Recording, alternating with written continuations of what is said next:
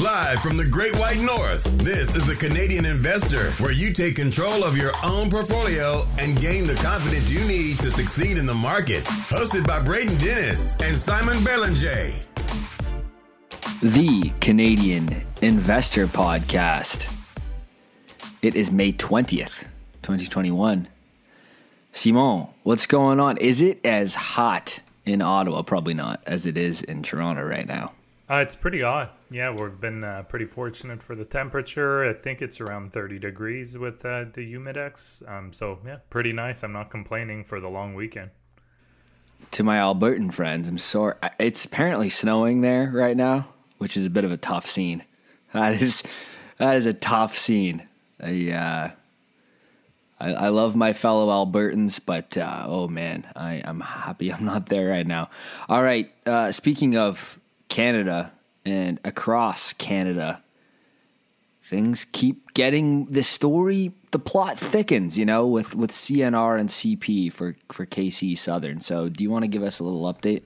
Yeah, yeah. So, um, you know, who knows reality T V shows when you've got the C N R C P bid for Kansas City Southern. You got it. Exactly. Um, so, yeah, a bit of an update. So uh, basically what uh, Canadian National is um, trying to do is, because their bid was higher than C P and Kansas City Southern has selected their bid, um, well, part of it is contingent on a couple of things. First of all, they need the approval from the uh, U S Surface Transportation Board, the S T B. There's no guarantee that this will be approved by the uh, U S, uh, by the S T B.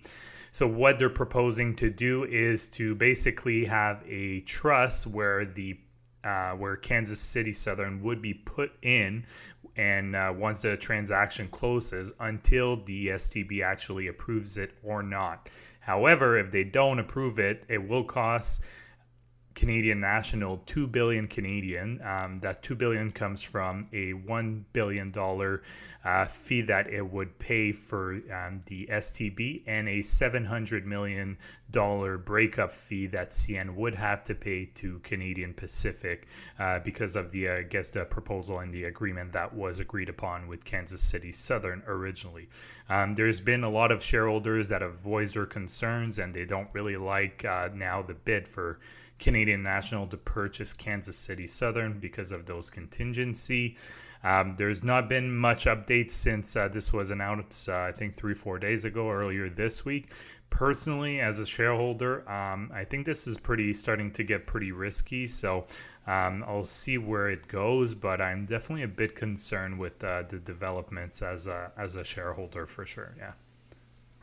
They're already paying a really high price, like a huge premium to K C Southern.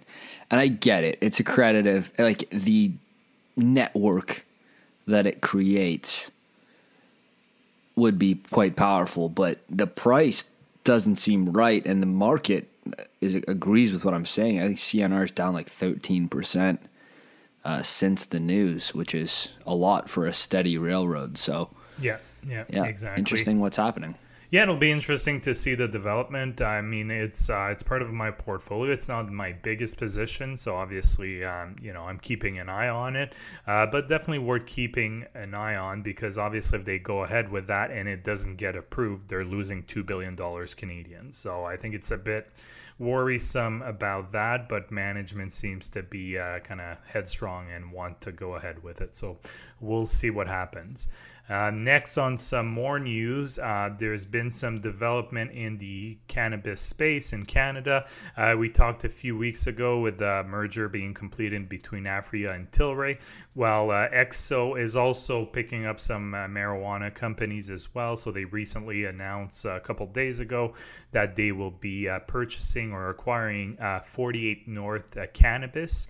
Uh, their ticker is N R T H dot V on the Venture Exchange. Of course, it's a fifty million dollars all-stock deal.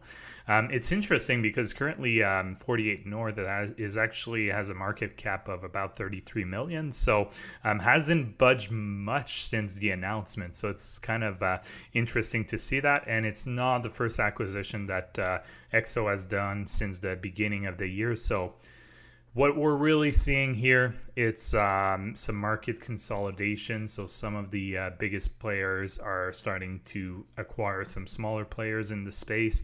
And that is what a lot of people were predicting uh, when marijuana got legalized, because there was a lot of hype. And most people, uh, or more, most experts were saying that uh, they would not be surprised if uh, down the line, we see a lot of consolidation in that space. And it really sounds like it's starting to uh, to happen right now. It seems like a must with what has happened so far and all the different players for consolidation. So this is, uh, it was pretty easy bet to see that there'd be a lot of consolidation in cannabis. And we're seeing a lot of that play out right now. Yeah. Yeah. And it sounds like they didn't pay that much of a premium for it overall. They did a little bit, com- like I mentioned, compared to the market cap, but uh, forty-eight North had about seventeen million in revenue in the trailing twelve months. So, um, I mean, I don't know if it'll be really positive for uh, H E X O or not. Obviously, it dilutes a bit more, so we'll see what comes of it. But uh, it'll be so- something interesting to keep an eye on if we keep uh, seeing some consolidation in the space, uh, because there there's starting to be some big players, and they're just kind of scooping up the small one. Yeah, the the consolidation's interesting for a couple parts because, yeah, the, these companies get bigger and more well capitalized. Uh, but also that the unit economics might improve. There's just a few big players. And then, you know, it might be a more investable space for me in the next coming years as this industry shakes out. It's been so unpredictable up till this point, but some of this consolidation might make it a little easier to uh, decipher what's going to happen and, and make some of these names more investable for, for me anyways. Yeah. Yeah, no, that's a good point. And personally, I actually, I find the ones that'll be the most interesting, and I can't say there's a clear winner in that space just yet. It'll be the ones that I can actually um, have a really strong brand name, especially in derivative products. So not the flower itself, but a more premium, uh, you know, there's all different kinds of products that are available with marijuana or T H C in them. Um, so I think the ones that do a bit more of a premium product will have higher margins and will have more profitability. We'll see if I'm right or not, but uh, if one emerges as that kind of premium uh, product, um, that's the one I'd personally be more interested in. Yeah, that's a good point. The brand loyalty is going to be it's going to be incredibly important in this sector, but it's really hard to pull off because of the regulation, which we've yeah. talked about mm-hmm. a lot. You know, the branding and the packaging. Um, differentiating your product in cannabis is very difficult because most consumers don't notice a difference either. No, exactly. And it'll be obviously the elephant in the room is the U S. So we'll see how that develops. Yeah. Um, we still don't know what's going to happen on the federal level, but uh, I think, uh, you know, it's a, it's an interesting space just to, to keep an eye on, even if you're not super interested in, in investing in it, because there's a lot of uh, moving parts happening. Yes, sir. All right, let's switch gears. I have a segment that I've wanted to do on this pod for a while, but kind of just forgot about it, or the time was never right. We had other stuff to talk about, but I'm really pumped to talk about this. And it is the parallels between baseball, the sport, and investing. So I'm going to give you a little story here. When I was an engineering student, I would build these mathematical models for different stocks and businesses I was interested in. Um, and some of these models got overly complicated. I iterated it a ridiculous amount of times. It's actually not, fun fact, now evolved into the Stratosphere score on my website. So it actually derives from like ten years ago when I was building these models. And um, I rank all my ideas from this, and this is kind of how it started. Now, in engineering school, my buddy Noah, he's still one of my best friends to this day. He is a huge baseball fan, and he loves the math behind baseball. He loves the analytics, and he loves fantasy baseball, if you guys play fantasy sports. So he would build these complex fantasy baseball Excel models. I'm talking like crazy complicated and very cool. And he is way, way smarter than me and way better at math than me. And I, I'm pretty good at math, and he's like runs circles around me. And he would actually help me a little bit with some of these like more complicated parts of, of my model when it comes to investing. And what he was trying to do in fantasy baseball was look for undervalued and underrated players so he could draft them or trade for them in fantasy baseball. Now, this got me thinking way, way back when on some of the awesome parallels between baseball and investing. And I'm going to go to into what those are. So I'm, I drum roll, please. The five parallels between baseball and investing. All right, number one. Baseball players are streaky. And Simon, feel I know you're a baseball fan, so feel free to jump in uh, during this. Uh, like, I'm happy to have an open conversation. I, I was going to say that's true except for one player, Mike Trout. But aside from that, I totally yeah, agree. uh, yeah, players are streaky except for Mike Trout. That guy is just incredibly just talented. Just a machine. Oh, my God. He's insane. Okay, so overall, except for Mike Trout, baseball players are streaky. They go hot. They go cold. Even the best players in baseball, they play every single day. They play one hundred sixty-two games, um, and in short time in short time frames, players can feel overvalued or undervalued to their true value as a hitter in some of these short time frames because they're so streaky. Now, it's way more valuable to p- take a bigger sample size of a player's performance when they're at the plate. You know, a one week or few games is really not not important when they play one hundred sixty-two of them. You need them to be consistent, and it's much more valuable to see their performance over a long period of time. So just like investing, baseball players and companies see regular short-term volatility, but the long-term story is what's important. So just like players and their streakiness, stocks are volatile. All right, that's number one. Number two, because of this natural volatility of a player's performance, smart managers, owners, they'll look to acquire players when the market is undervaluing them. I think that one goes without saying, how that parallel to investing is very strong. Um, number three, consistent small ball. So small ball is when players have a great batting average, they hit a lot of singles, they have good on-base percentage, so like they take a lot of walks. These are the types of players you want on your team. And just like companies that string along long-term compounding, you want a long runway for growth, and these companies that are continuing to hit singles and doubles for you year after year. Now, you might want to think about having a player or two in the cleanup spot with a high slugging percentage so they can hit some home runs. They have such high upside when they can hit home runs, but they strike out a lot. So just like my, in my portfolio, I'm hoping that these growth year names hit some home runs. But there is a chance that they strike out. So I want to be aware of that. Now, because of that, I want most of my lineup to be players with a high on-base percentage, or O B P, take walks, hit singles, doubles, steal bases, and play good defense. I want the core of my portfolio to be those compounders that I have high conviction in. I want a couple home runs, but I'm not going to build my whole portfolio around that. Uh, number four. Now, maybe the most important, number four. Wait for a fat pitch. A fat pitch is very, is, it's referred to in investing all the time. So I'm not the first one to make these comparisons of, of baseball and investing. So waiting for a fat pitch to come across the plate is what baseball players do to limit grounding out, flying out, hitting foul balls too early in the in the count.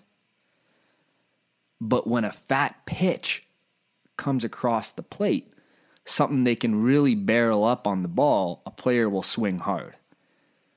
Now, in investing, you're going to have these opportunities. You got to be opportunistic when fat pitches come to the plate.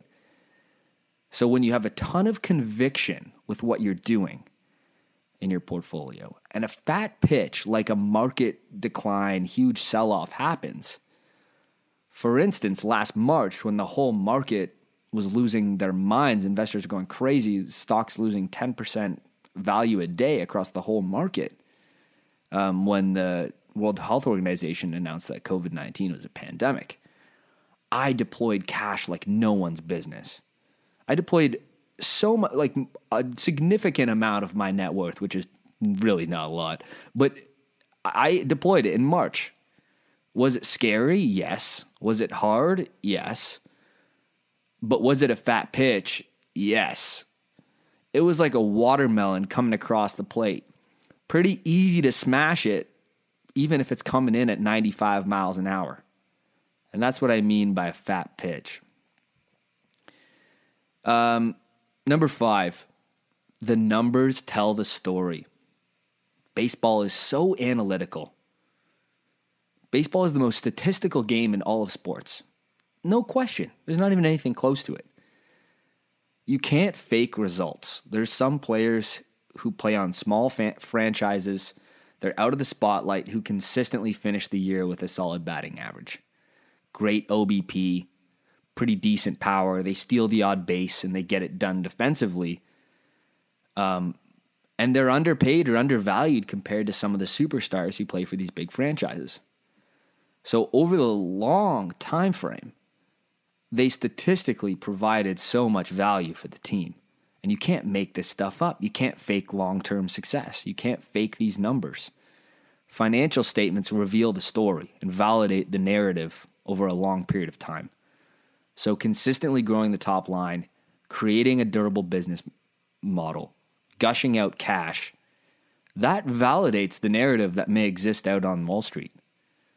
So over that time frame, there's going to be lots of up and downs, but the numbers are going to speak for themselves when their career is all said and done. Yeah, well put. I mean, if people are interested in uh, a movie or a book that really illustrates that on a more, you know, simple level, uh, obviously Moneyball. So if you haven't seen it, I'm sure you have, Braden. It's a it's a pretty yep. fun movie to to watch, and just Billy so- Bean. Billy Bean, exactly. Just and uh, the movie is played. Uh, he's played by Brad Pitt, and it really illustrates how they went for on-base percentage at the time as one of the key metrics they would be looking at, because other teams weren't looking at that, and they realized that provided a lot of value, and teams were undervaluing that. So that just brings it more to the forefront. Obviously, now with analytics, it's way more complex than that, but that's an easy, easy movie to wrap your head around. And one thing, like a team like, for example, the Tampa Bay Rays, um, they have a very small uh, budget when it comes to players, so they have to make really strategic decisions. And oftentimes what these teams will do is they'll take a financial gamble. It may look big, but in terms of baseball money, it's not that big, but they'll offer these long-term contracts to really young players before the players have really proven themselves as super consistent, because they see so much upside and they have the data to show them that there's a high probability that that player will reach the ceiling. So therefore, it does make sense for them to maybe invest a bit early, maybe lose a bit of the returns early on, but long-term, really getting a great return on the player. Yeah, there's a couple interesting parallels to what you're saying there too, right? Is because, mm-hmm. yeah, first of all, to touch on Moneyball, like what they did with the Athletics, like what they did with the A's with such a small budget was find undervalued players. You know, the market, the the baseball market was paying home run hitters and undervaluing guys that were getting on base and, you know, winning ball games. Um, and then too, with the, with the Rays, like what you're talking about, they've, they've done so well, and their franchise, like no one even shows up for the games. Um, and they've done so well, and they've obviously won the World Series and done, done incredibly stuff with, with small ball, getting on base, stealing, stealing bases, playing good defense. And, um, another interesting analogy I just thought of when you were talking was it's almost like they're investing in micro caps. Yeah. When you yeah. mentioned, you know, before the street knows about them, putting a big, uh, a big contract on them. Yeah, exactly. Just basically taking a calculated gamble. That's what they do. And they, they do a measured approach. And obviously there is risk. Um, however you look at it, when you're investing or baseball, there's always going to be some level of risk. And it really, you know, how you manage that is really important. Yes, sir. All right. Uh, talk to me about margin. We I get so many questions on investing in margin. You wouldn't believe it. Um, talk to me about investing on margin, please. Yeah. Thank so you. we've talked, yeah, we've talked about margin before, but I think we just, we never really went into it, did a bit more of a thorough explanation how margin actually works.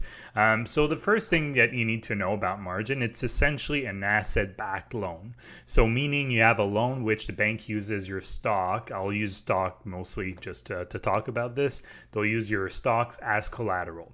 So the amount you can borrow from your margin will change frequently just based on the value of the underlying assets, because obviously stocks, when the market are open, will change in value uh, if you have something that's very liquid on a basically on a second to minute basis, right? Um, so that's that's how they'll determine. You, one thing that's important to know is it's not a free loan. So you pay interest on your margin. So since the margin is a loan, when you pay back the money that you've borrowed, you pay it back plus interest. It's not free money. So keep that in mind. The benefits, so there are some benefits of margin. So we personally, I don't love investing on margin. I know you don't, Braden, but there can be some benefits. Uh, but I will also talk about the downsides afterwards. So you can really magnify your gains by using margin. So for here's an example to help people wrap their heads around it. So you have you buy one hundred shares of company A B C at ten dollars a share. So it gives you one thousand dollars investment. A year later, the shares have doubled. You have two thousand dollars, so you have a total of one thousand dollars profit. So that's just investing normally, no margin. You invest in margin. So instead, you buy on margin and invest one thousand dollars of your own money plus another one thousand dollars on the margin. So you have a total of two hundred shares at ten dollars for um, a total of two thousand dollars. A year later, the total value is worth four thousand dollars. You repay the one thousand dollars you borrowed and the one hundred dollars in interest. That's just a arbitrary number I use. So it leaves you it leaves you with the profit of thirty-nine hundred dollars. Uh, sorry, it leaves you with a profit of nineteen hundred dollars instead of one thousand dollars. So that's how margin can really put fuel on your gain, and that's why a lot of beginning investor will get into margin trading, because they tend to only see the upside of margins. And especially when they're coming into a bull market and everything does nothing but go up.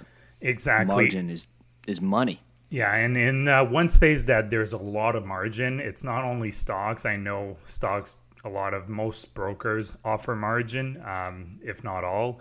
But crypto, the cryptocurrency world, so Bitcoin and so on, there's a lot of margin trading. So that's, um, I'll talk about the risks of margin, but one of the things that margins can do, uh, especially when you look at crypto, is you'll see bigger market pullbacks because of all the margin calls.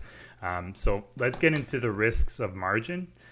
So if you don't have a margin call, so let's just get into that situation first. So you magnify your losses by using margins. So that's the first thing that you have to keep in mind. So yes, you magnify your gains, but you also magnify your losses. So in the same example I talked before, uh, so you buy ten shares, uh, sorry, one hundred shares at ten dollars each, and the price falls to five dollars per share, uh, let's say a year later. So you have a five hundred dollars loss without margin. So if you buy that same two thousand dollars that I said before, one thousand dollars with your own money, another one thousand dollars with a margin, the price falls to five dollars per share.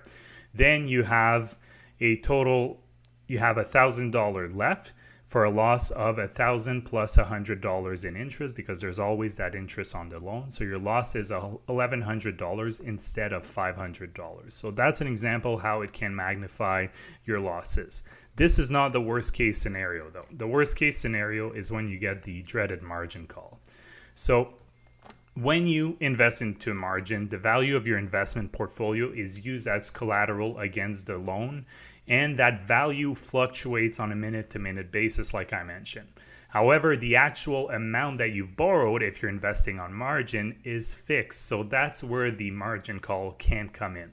So if the value of your portfolio drops below the minimum equity requirement, then you'll have a margin call. So an example to wrap your head around that, say your broker has thirty percent equity requirement. So you buy five thousand dollars worth of stock A B C with your cash and another five thousand dollars on margin for a total of ten thousand dollars of investment. If the value of your ten thousand dollars investment of A B C stock drops to eight thousand dollars, then you have three thousand dollars of equity in your account. You just take the value, which is eight thousand dollars, minus the loan, which is five thousand dollars, so you have three thousand dollars left. That's the equity in your account. So in this situation, you just divide the three thousand dollars in equity divided by the full value of your account at that time. So three thousand divided by eight thousand, which means you have thirty-seven point five percent equity. If you have a thirty percent equity requirement, you're still okay. But if it goes down lower and you end up falling below thirty percent, that will trigger a margin call. So what happens if you get a margin call? There's really two main options that you have at your disposal. The first one, um, your broker will usually give you some time to add some money to your account so you can meet the minimum equity requirement in terms of percentage. If you don't have enough money, then you're you're screwed. That's what it is. You get margin called and your stocks are sold off to pay the loan. And that's really the worst case scenario. And that's the situation where people borrow too much on margin. They can actually get completely wiped out with a margin call. And that's really the reason why we tend to stay away from margin calls, uh, sorry, from margins, because of that reason in the end. Um, if you're looking to invest in margin, just make sure um, that you keep an eye on it, you keep a really good eye on it, and you know exactly when you're about to get a margin call, because you can actually either move some money around or, you know, be preempted and potentially sell some stocks to pay that loan off. Um, but there are some risks, so make sure you understand what you're getting into when you do borrow money on margin. When the good times are good, it's really good on margin. And when the bad team, when the, when the times are bad, it's horrendous on, on when you're on margin. And notice the difference in words there. Okay. So it go, if you're, if you're investing on margin and it's a bull market, it goes from good to great. If you're, if it goes bad, it goes from bad to terrible. Like, horrendous, like whatever the worst word you can think of is, is because it amplifies your losses actually more than it amplifies your gains mathematically. And over a long period of time, if you go through volatility on margin, and, and same goes with if you have a leveraged E T F. This is why you should never hold leveraged, like three times leveraged E T Fs for a long period of time. It's because you suffer from decay, where the, the losses are much worse than the gains. It's like the old, uh, you know, lose fifty, you have to make one hundred. You can't lose fifty percent and make fifty percent. You're only halfway there. Like if you if you have ten thousand dollars and make lose fifty percent, you have five thousand dollars.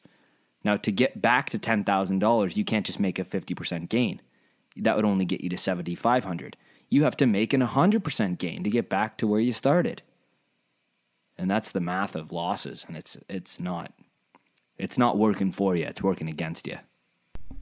Yeah, exactly. And I mean, you can search the internet about, you know, some kids or young people that uh, just got into oh, investing, and uh, you'll see stories going both ways. Obviously, people tend to cling on to the ones that say like, oh, I invest in like a ten to one margin or whatever they whatever they got with their broker or, uh, you know, crypto, whatever it is, and they made crazy gains. But you can also find if a lot of stories with people just basically saying they got wiped out because um, oftentimes they just don't understand how margin works. They go ahead, they click whatever they need to do on Robinhood to get the margin account. Then they're like, oh, I have this much buying power and I only have a small amount that I deposited. This is awesome. Keeps going up, keeps going up. Then you get a quick market correction. Margin call is triggered. They don't realize it. Everything gets sold and then that's it. So it's a, I mean, it's definitely something to be careful with. Um, it is a tool that is available to investor. Um, personally, and I know you're the same, Braden, I don't use it. Um, but if you do use it, just make sure you use it with caution, keep an eye on it and know exactly, you know, what the, uh, you know, what, like I mentioned, the equity requirement is, and just make sure you stay on top of it. You can't leave, you know, leave it and forget it because you'll probably get, um, you know, it, it will hurt. Yeah. All um, right. Exactly. Um, let's talk about six stocks to own for the next ten years. Simon, do you want to just go back and forth? Like I'll do one, you do one. We've each prepared three, um, three each. And this is a hard exercise, and I encourage you to to do it yourself as well. Um, whether it's three, four, five, and it'll force you to really think about your conviction in some names that if you were to own them for the next ten years, not be able to even look at your brokerage account, would you sleep fine at night? And um I think I, I think I would be very confident with these three that I have. And it's a very valuable exercise, I think. And it's probably a, a test to, if you don't, I'm going to put you on the spot. If you don't own it, why? Um, but we'll, we'll, we'll get, we'll get there. Um, okay. I will go first. To no one's surprise, Constellation Software, I will be owning for the next ten years. And Constellation Software has built an empire of software companies, and it is in these are these small niche vertical market software companies. Constellation has acquired hundreds of them. Now, when you're thinking about these types of companies to own for a long time, you're obviously looking for something that has huge upside, long way runway for growth, but with Constellation as well, I mean, it's already so diversified into all to these really high margin critical, mission critical software systems across the across the world. So it's headed up by the smartest capital allocator in Canada, Mark Leonard, and I absolutely will be owning Constellation Software shares for the next ten years. And uh, here's a little pro. It trades on the T S X and only trades on the T S X. So Canadian investors get some built-in alpha right there. Yeah, no, I, I was not surprised by Constellation, I'll be honest. Um, no, we, everyone no knows. Surprised. Yeah, exactly. Uh, I guess I win because I have two that are traded on the T S X. Uh, so my first one, to no one's surprise, like for you, Constellation, for me, it's probably Brookfield Renewable Partners. Um, I've owned them for a long time. I'm a strong believer in their business and reno- renewable energy. Also, the fact that renewable energy is becoming uh, cheaper and cheaper and more efficient. Uh, so the economics around it are making more and more sense. Um, and Brookfield just have a, has a solid track record of being able to buy underpriced assets, monetize them, and then, you know, recycle them when they think they've extracted the most value, sell them, and then rinse and repeat. They do have some assets, some core assets that I don't think they'll be selling for a long time, but they tend to do that, and they have a very strong track record. Obviously, uh, the mothership, Brookfield Asset Management with uh, Bruce Flatt, Um, is a major shareholder of Brookfield Renewable Partners. Um, I just really love the business. I love the fact that they're in renewable energy, pays a nice little dividend around three point five percent right now. It's uh, pulled back a little bit in recent weeks and months. Um, they're also, they have a dividend strategy. They're always upfront about it. It's typically in the mid to high single digit increase every year. Um, so to me, there's really nothing to uh, to not like about this company. And it's uh, dual listed on the T S X and uh, the uh, New York Stock Exchange as well. That's a good pick. It was very difficult for me to leave out a Brookfield name for my three. I knew you'd get one, so I was yeah. I was pretty confident that there would be one on this list. Uh, but it, it if it was a five four list, Brookfield Asset Management would probably make the list for me as well. Um, we've talked about the difference between all the all the names, but Brookfield Asset Management owns sixty percent of Brookfield Renewable Partners. So I also am a strong believer in what they're doing at B E P because it is a major constituent of B A M itself. So uh, I like the pick. All right, moving on. Tencent, China's largest publicly traded co. And Tencent is a monster. This company is so big. And the reason that I'd feel pretty good about owning them for the next ten years is a few things here. There's three things that I'd probably think about if I had to explain it to a ten-year-old would be, one, it's a tax on China. It is absolutely a tax on China. They're dominating in streaming, in their WeChat, like their social apps, advertising. They're getting into payments and e-commerce. Um, and they are the largest video gaming company in the world, which is a fun fact. Uh, so Tencent for sure. They also own the Epic Games, which has the Unreal gaming engine. I have Unity as, as a as a stock pick as well. Not in this list, but Unity and Unreal Engine have a duopoly on the gaming engine. Tencent also has this massive holding company. They own large percentages of businesses like Snapchat, Spotify, even Tesla, a bunch of large technology firms in China. They just have their tentacles out in all things media, internet, um, and it is still run by Pony Ma, the founder of the business. The risk, obviously, is the, the China factor. The China factor, you know, does these companies get delisted eventually? Do, you know, this or that happen? They're out there. I'm okay with it. I'm happy to own it. This company is doing all the right things in all the right places, and I want to be a part of it for the next ten years. Yeah, I mean, I, I'm a shareholder too, you know that, of Tencent. Uh, my biggest thing uh, with them is the the whole Chinese factor, especially uh, when it comes to the payment space and the uh, the yep. uh, digital yuan. So the Chinese government is pushing a uh, centralized uh, currency, a digital centralized currency, and they've been, uh, let's, uh, to put it lightly, kind of putting their grip more and more on financial institution in China to get more and more control. So that is the one thing as a shareholder that I always have my eye on, and probably the biggest uh, kind of red flag, even though I'm a shareholder. Um, it's always overhanging, but at the same time, that factor probably gives you better value for the company because people put it at a discount because of the China factor. I think, yeah, I think it's... Mm-hmm. pretty damn cheap here, but you're right. It's one of the factors you have to consider if you own Tencent. Um, and if you're not considering that risk, you, one, you don't understand the business.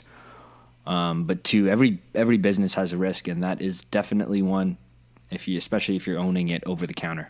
Yeah, yeah, exactly. Um, so the next one is one that uh, you're going to roast me for. Um, it is uh, dual listed once more. So Shopify, so listed in Toronto and Woo! In the States. Ooh, Shopify. Oh, I mean, I have to. It's, uh, you know, it's it started in Ottawa. I think um, the C E O is from um, uh, Ottawa U, where I went to university, if I remember correctly, Toby.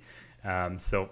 You know I'm going to be hounding on you until you own some shares because yeah. of this, right? Yeah, yeah, yeah, for sure. I'm not. I'm going to be texting you every morning for the next two weeks yeah, until I see at least one in your brokerage account.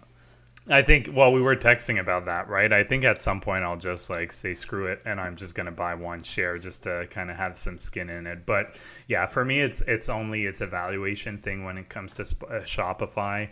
Um, it is not cheap, whatever metric you're looking at, but again, no, it's not. It's really not cheap, but I mean, it's growing really fast. They doubled their revenue last year, um, just to give people an idea how quickly they're growing. Um, they have great leadership. Um, they're great at innovating. And that's probably the most important thing, in my view, is innovation when it comes in that space. Um, we joked about, again, when we were texting, I'm like, yeah, if you don't innovate in the tech space, you end up like BlackBerry.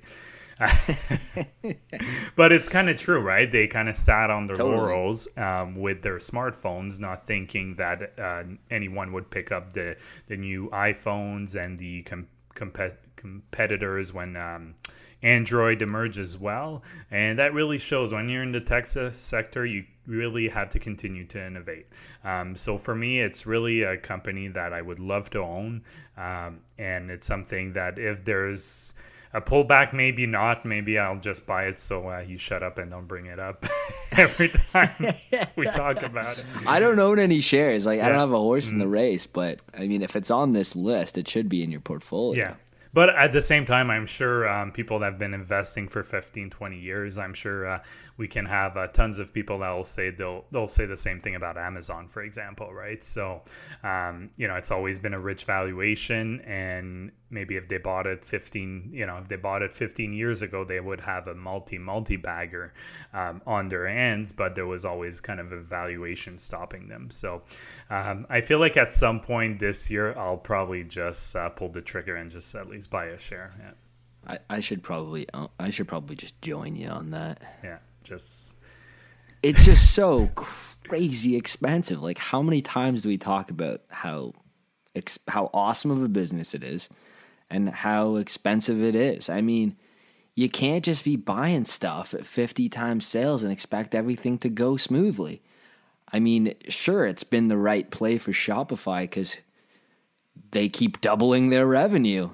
Uh, and you know, that keeps playing out, but it's, it's, it's really hard for me to buy something that expensive, and it's been hard for you as well. And it should be, because that means we're thinking about these kinds of things, right? Yeah. Yeah, exactly. All right. Number three, the big Visa. Visa needs no introduction. Like, I don't even know where to go with this explanation. Visa is a tax on global digital payments. Wait, wait, what's Visa again? Well, how about this? Let me let me give you a fun fact about Visa. Visa does not lend any money. You might be thinking at home, what do you mean? They're my credit card. Visa doesn't lend any money. The bank that issues the card, the card issuer, they lend the money, they take the credit risk, and they actually take most of the unit economics when you swipe your card. If it's like a three percent fee, two point five percent fee, a large, almost all of it goes to that issuing bank, whether you're with a Canadian bank, if you're in the U S, like one of the big issues is Capital One for credit cards. They take most of that economics. Visa and MasterCard take tiny little tiny slivers of all of those transactions all across their network. They have built the rails that all of digital payments exists on today, whether it's online or in person. They are operating on top of this incredible network effect that they have built. I believe it's the most powerful network effect in, of any business that exists today. And it is very difficult to disrupt. If it's going to be disrupted, it's going to be some Bitcoin-type decentralized payment network that goes on top. But as of right now, with digital payments and everyone innovating inside of fintech, you are operating on top of those rails. You have no intention of disrupting them because that's a loser's game. People have tried. It's it's not going to work. Um... And, uh, yeah, uh, the defensible position they have is unspeakably strong. And I want to be taxing digital payments for the next ten years. I think it's a huge long runway for growth based on all my experience traveling around the world. Primarily, the world is still in a cash-based society. We might not think it is because you use you only use your credit card these days, coming out of the pandemic and all across the world, the rest of the world mostly is still on a cash-based society, and that will dramatically change over the next ten years, and Visa and MasterCard will be huge benefactors of that, in my personal opinion. Not to mention cross-border payments is about to pick up when people get on planes and start traveling again. So um, Visa is definitely on the list for me. Yeah, yeah, and if people are looking for a more bankish kind of payment processor, uh, you'll probably want to look into Amex, because they do Amex, both. yeah, yeah, they they offer, they issue their own cards and provide the loans, but they also have cards that are affiliated with banks. Um, so it's kind of hybrid. Personally, I don't love Amex, but if that's something you're looking in, you know, people are interested in, Amex is probably the way to go. And you know, uh, I think uh, Berkshire still owns Amex, right? I think they do. Yeah, yeah. They've had but yeah, they, but they need yeah. to be looked at as a bank. Yeah, exactly. That's it. I was kind of just, a, uh, yeah, I was just kind of comparing, just so people kind of wrap their heads around it. Um, so yeah. the last one for me is uh, I actually went back and forth. Uh, you know, I was thinking about railroads, but then yeah. uh, with the news I mentioned earlier, I'm like, you know what? I'll change it and I'll put Etsy. So Etsy, I've talked about it before. Um, I really love Etsy because um, it's a really good marketplace for crafts goods. I know we have some of our listeners that actually have Etsy shops. Um, and it's really a really resilient platform. It did extremely well, obviously, in part because of uh, all the masks that they sold on their platform with the pandemic. But even before that, um, they actually uh, were able to thrive despite Amazon trying to get in that market. So to me, if you're able to fight off Amazon, you're going to last for a very long time. And I think that's the single best proof of concept right there. And to see how they have staying power is how they were able to fight off Amazon. They increased their fees a little bit, but overall merchants seem to be pretty satisfied with the, the platform.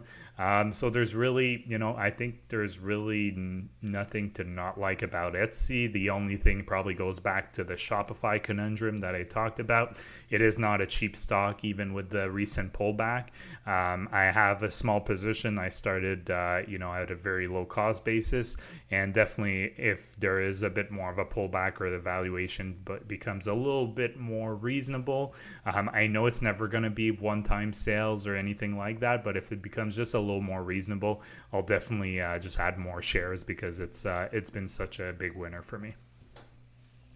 Yeah, I mean, hey, it seems like one you probably should average up on. Etsy's been, I, I love the pick, by the way. Uh, Etsy is one of those companies right now that has built an impressive two-sided network with their platform, and that two set, two-sided network is really sticky and hard to disrupt.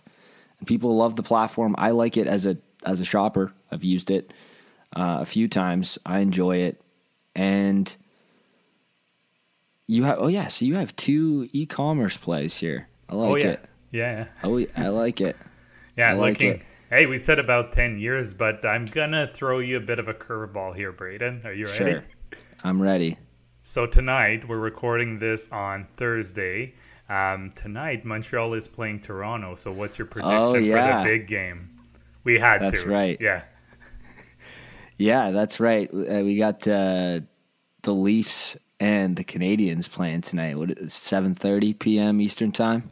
That's it. And it's the first time uh, in a lot of years. I think the last time was before we, we were both born. So, you know, it's also a fun fact about that is that li- the listeners right now will be listening to this next week. So they'll they can listen to it on maybe Monday morning next week, and the Leafs will have already won both games on Thursday and Saturday night, which is kind of crazy to think about. So I'm gonna th- you're, you're you're gonna pick the Leafs, right? Yeah. Of course. Are you in, crazy? In how many games? Uh I think Leafs win in five. I'm gonna go Montreal in seven then. I'm wow. going with my heart, yeah. A couple of homers yeah. we yeah. are. Yeah, I don't think my brain believes me, are. but uh, my heart will go with them with Montreal. My brain says don't do it. Yeah, your brain's telling you no.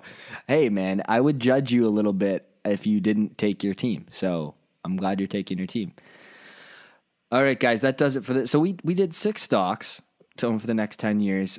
Uh, the the list is here: Constellation Software, ticker C S U dot T O, Tencent, which is ticker T C E H Y. You can, you can buy over the counter over the U S listing.